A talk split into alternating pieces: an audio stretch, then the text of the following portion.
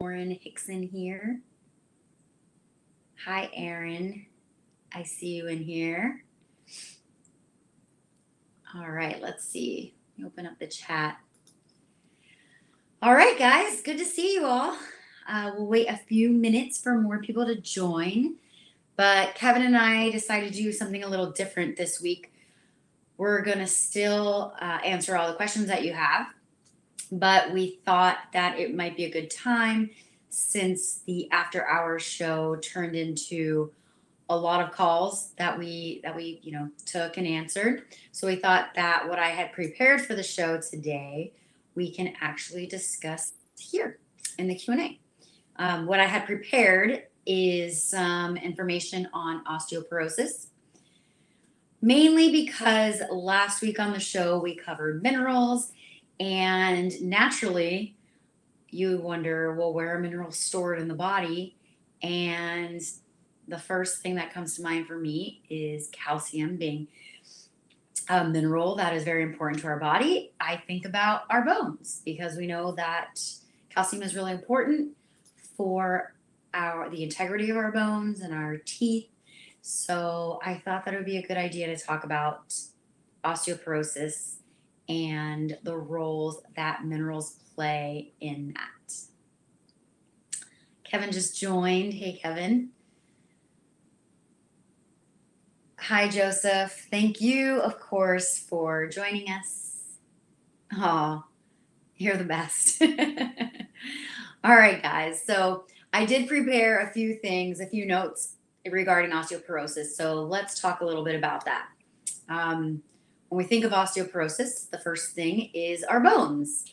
Uh, what are our bones? Basically, our bones are hard, mineralized connective tissue the majority of their weight is minerals, um, the rest being water and protein, but we won't get into that. So, the functions of our bones they are structural support for the body, they protect our organs and our soft tissues, and they are important for the in the production of blood cells. I think that a lot of people may not know that. So, that's pretty important. Um, but we also store calcium in our bones. Uh, so our bones are made of a great deal of calcium. So osteoporosis is what causes our bones to become weak and brittle. And that's due to the bone remodeling process becoming less efficient. So, a little bit about bone remodeling in case you don't know what that is. Our body is designed, um, our, our bones just like our skin, are living tissue. So old tissue is continually being destroyed and new bone is then being built or created. And this process is called bone remodeling. So this is happening constantly every day of our lives. As much as 15% of our total bone mass um, is turned over every year in this process of remodeling. So um, the breaking down of bones, and then the formation of new bones. So, in the formation of new bones, calcium is stored in the bones, and the breakdown of bones it releases calcium into the blood, and that's actually been known to to regulate um, our pH balance.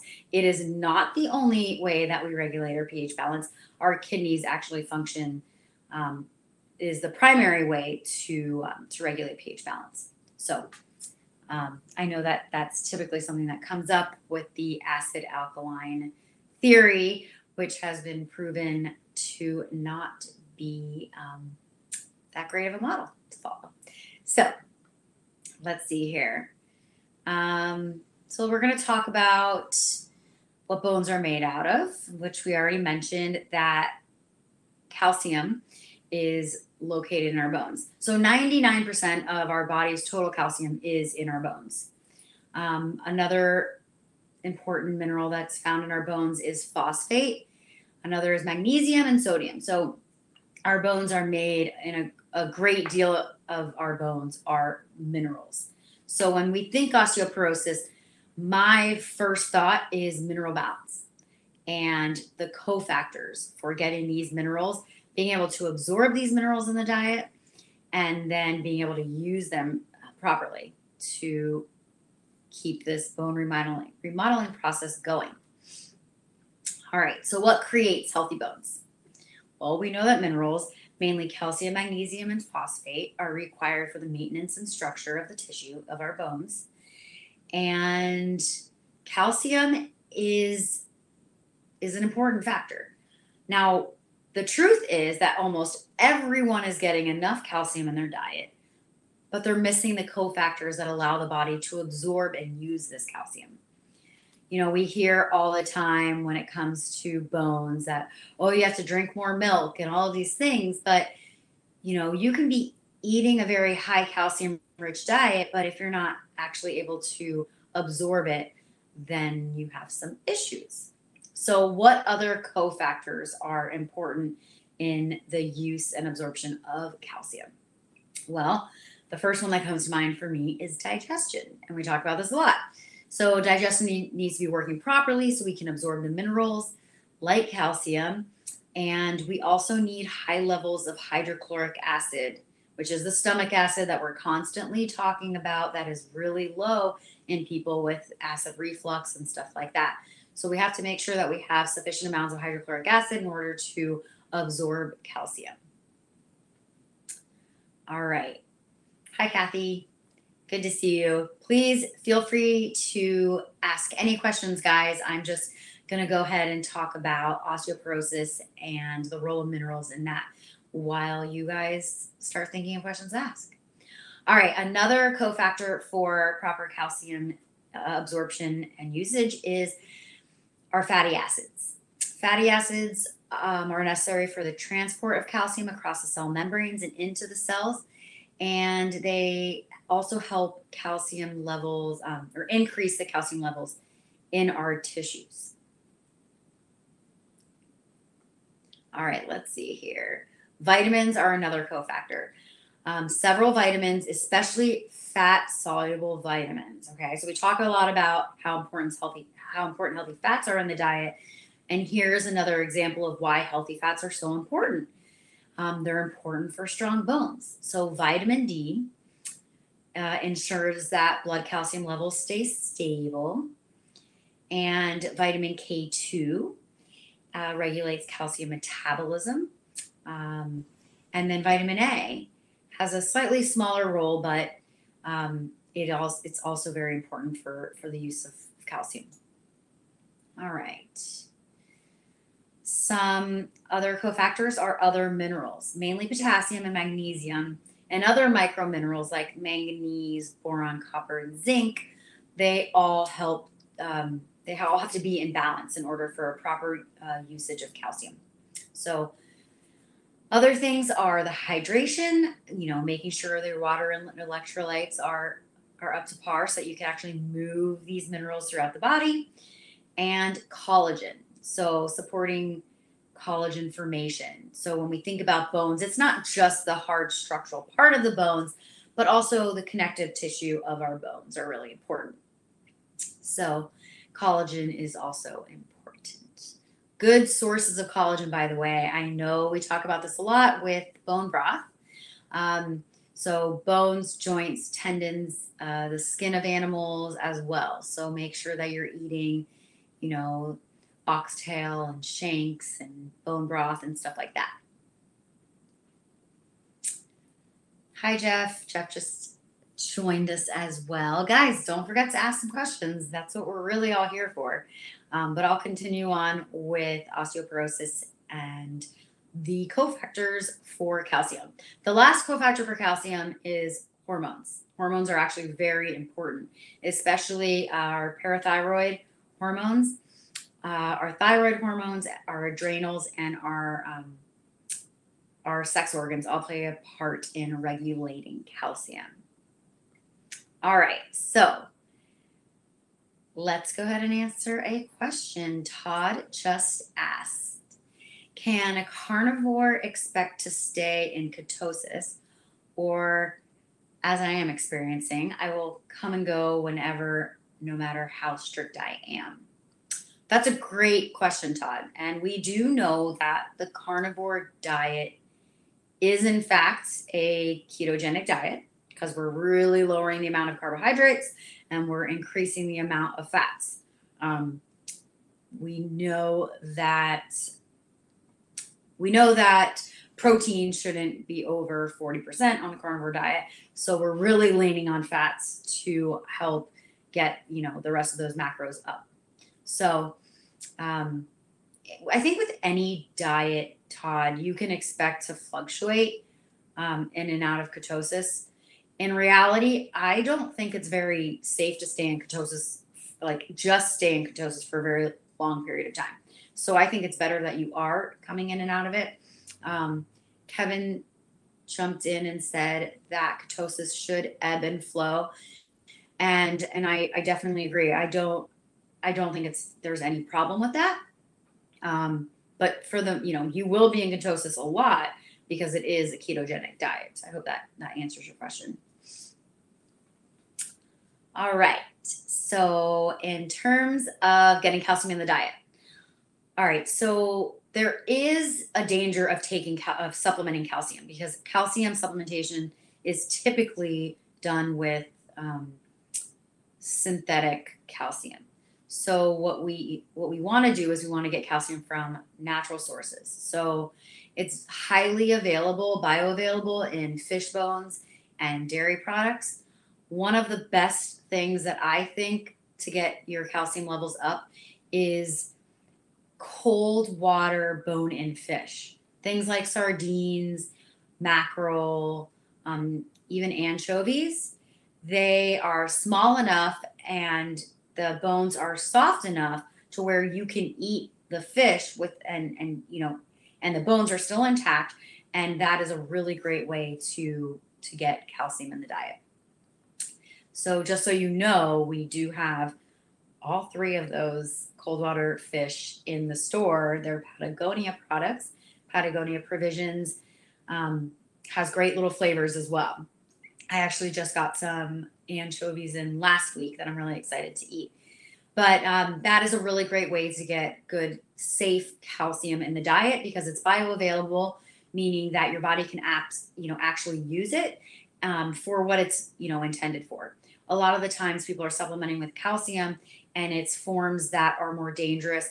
And calcium, if you're getting too much of it and you, your body can't absorb it, it can then end up in places that you don't want it. Um, for instance, in your arteries you know, we don't want calcification in the arteries. So making sure that you're getting those good little, you know, freshwater fish that have the bones still intact is a great way to get your calcium. Another good way is bone meal, bone broth, and bone marrow. Um, eggshells as well. If you drop an eggshell in your omelet, it's it's not going to cause any harm. Actually, it's it's chock full of calcium. So go ahead and let that go and just enjoy the crunch. Um, you know, things like yogurt as well. All right, so let's look back here and see if we have any questions. Kathy says, since I went into went to carnivore six months ago, I haven't been able to get into ketosis. That's a long time, Kathy, to be in carnivore and not reach ketosis. Are you testing on a regular basis. Um, I'm curious. I'm curious to know what kind of testing you're doing. All right. Uh, Kathy said she checked again a few minutes ago, one hour after eating, and glucose was 105, ketones was 0.1. Usually check once a day, but forget sometimes. Hmm. That's interesting. Kathy, what you can do is you can start keeping a food journal. Um, I don't know what your diet is like. You know, sometimes, I mean, if you're eating carnivore, I'm sure you're staying away from the carbs. Um, you know, also think of things like your stress level. Um, those are, you know, that's a really important way to, you know, to keep sugar down is making sure that you're managing your stress.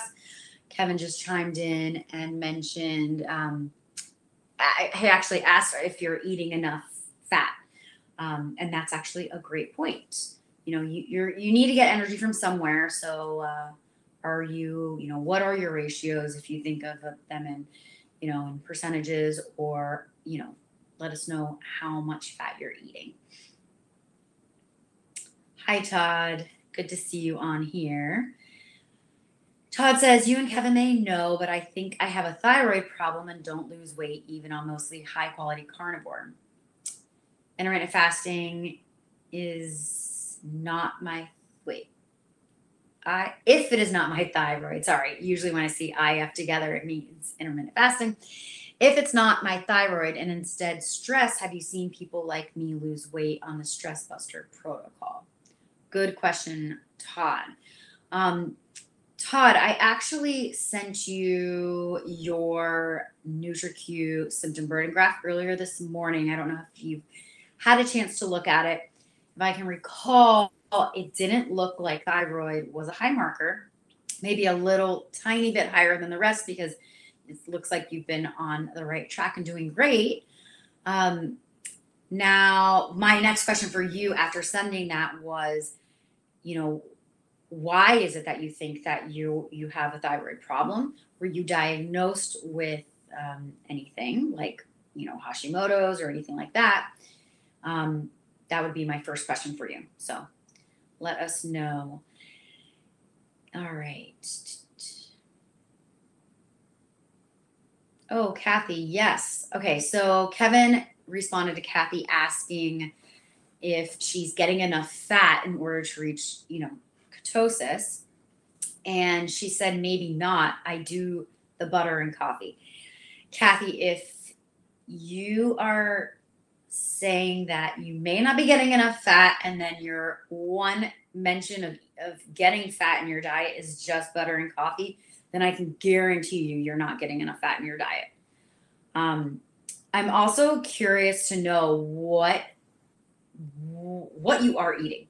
If you could just give us a little kind of um, list of things that you're eating on, on a regular basis, that'd be super helpful. But I'm a little concerned after hearing that that you may be eating too much muscle meat. Um, so just just let us know, you know, what else you're eating. Because if you are carnivore, you definitely need to be getting enough fats in the diet. Like I mentioned, um, protein shouldn't be shouldn't exceed 40% of of your macros, meaning that fat should be super high. And if you're only getting butter in your coffee in the morning and you're not adding fats to the rest of your meals, then we're we want to change that for sure. Kevin's asking also if you've tried Brain Octane. Um, Kathy says dinner tonight was smoked brisket and a barbecue chicken thigh, then ate L. reuteri yogurt. Well, it's good that you're getting dairy in there. That's great. But and brisket is good, especially if it's a fattier um, part of the brisket. That's great because brisket is typically higher in fat. Good job there. Um, ooh, sorry guys, I just jumped. I wasn't expecting there to be thunder because it doesn't look th- dark outside. that kind of scared me. But um, Kathy, yes, I. Kathy mentions that she gets full really quick. Okay. So in terms of the chicken thigh, good because it's uh, you know, it's definitely a darker part of the meat. Is it my question for you? Is it bone in and skin on? That's also important. Um, you don't want to just eat the meat of the thigh, just the muscle. You want to make sure that you're that you're getting, you know, a good amount of fats, like I said, and connective tissue. We want to get good connective tissue. So, you know, you know, are you getting what about bone broth? What about um, adding fat to that stuff? And you said barbecue chicken. What kind of barbecue sauce are you using? All of these things are, you know, things to consider. And yes, good bone and skin on always. Good for you. Um, yeah, I would definitely re- uh, start using brain octane again. You you definitely need fat. So ketones are made from you know the breakdown of fats whether it's fats on our body or fats in the diet.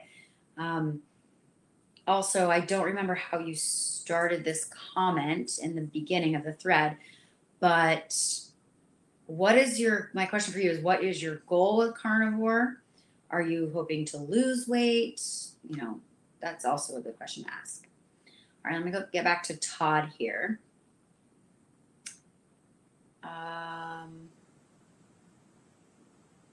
my. Okay, your axillary basal temperature is low, and you're missing the outer third tip of your eyebrows. Okay, Todd. You're right about the eyebrow situation. You know, it can correlate with a thyroid, you know, you know, hyperthyroidism or, any kind of thyroid issues. However, it's not enough for me to to say, oh, someone has, you know, a thinning outer, you know, eyebrow. It, someone could also just have thinner eyebrows. So I would I would actually ask a doctor to do a thyroid panel on you and see where you are. Because if those are the only two reasons why you think that you could have thyroid issues, then, you know, I, I wouldn't just assume that that was the case. So I would definitely look into that. Maybe just have a, a doctor do a thyroid panel. They're fairly easy to do. It's basically just blood work. Um, and then you'll really know instead of stressing out about it. Okay. All right. Oh, my dog just just got dropped off. Hey, guy. Hey, Boone. All right. Let's see here. Uh, no sauce. Okay, so barbecue chicken thighs with no sauce, Kathy said. All right.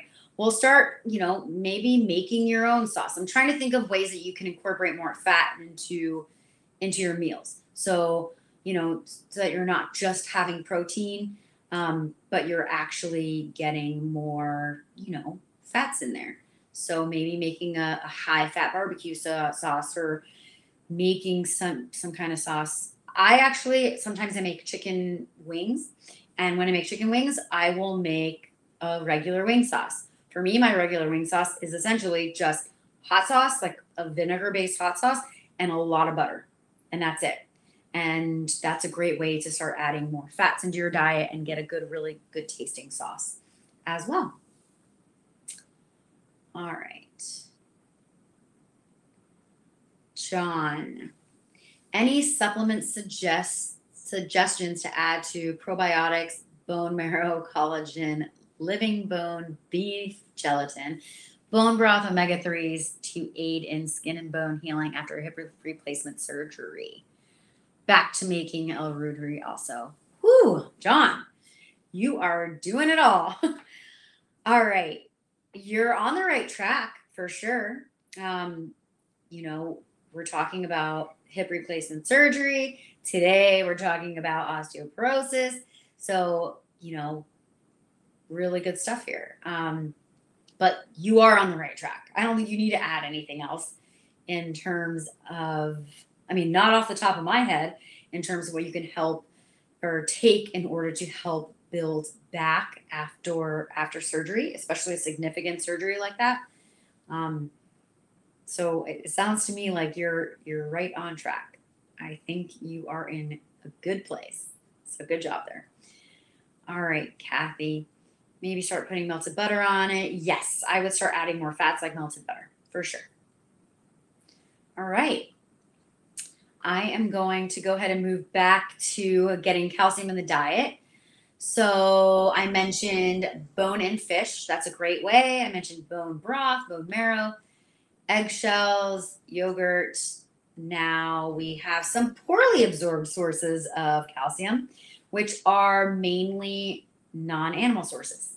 That's going to be sesame seeds, dark leafy greens like collards and spinach.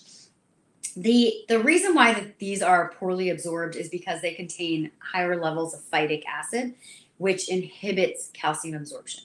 Okay. Um, we talk a lot, Kevin and I, about the importance of getting animal nutrients. And this is this is why, because we have anti-nutrients associated with most plant foods, like phytic acid, which is this is a perfect example of how it inhibits calcium absorption. So therefore, it's really important to to get um, good animal sources of calcium. All right. And then safe supplementation. If you are not getting um, sufficient amounts of calcium in your diet, you can supplement with whole bone meal if you'd like. Um, but like I said, the best source I would say is those small fish like sardines, mackerel, anchovies, things like that. All right. Um, and I mentioned the supplementation risk for those taking calcium supplements.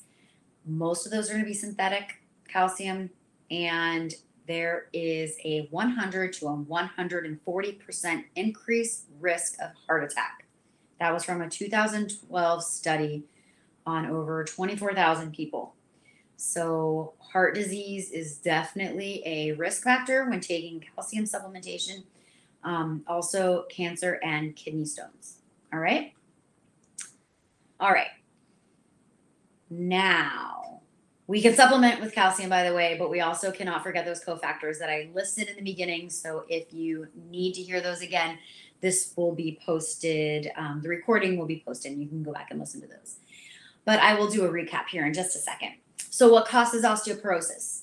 One of the leading things is poor diet, processed foods, sugar, alcohol, caffeine, salt, soda, um, phytic acid in foods, like I just mentioned, in the leafy greens and things like that.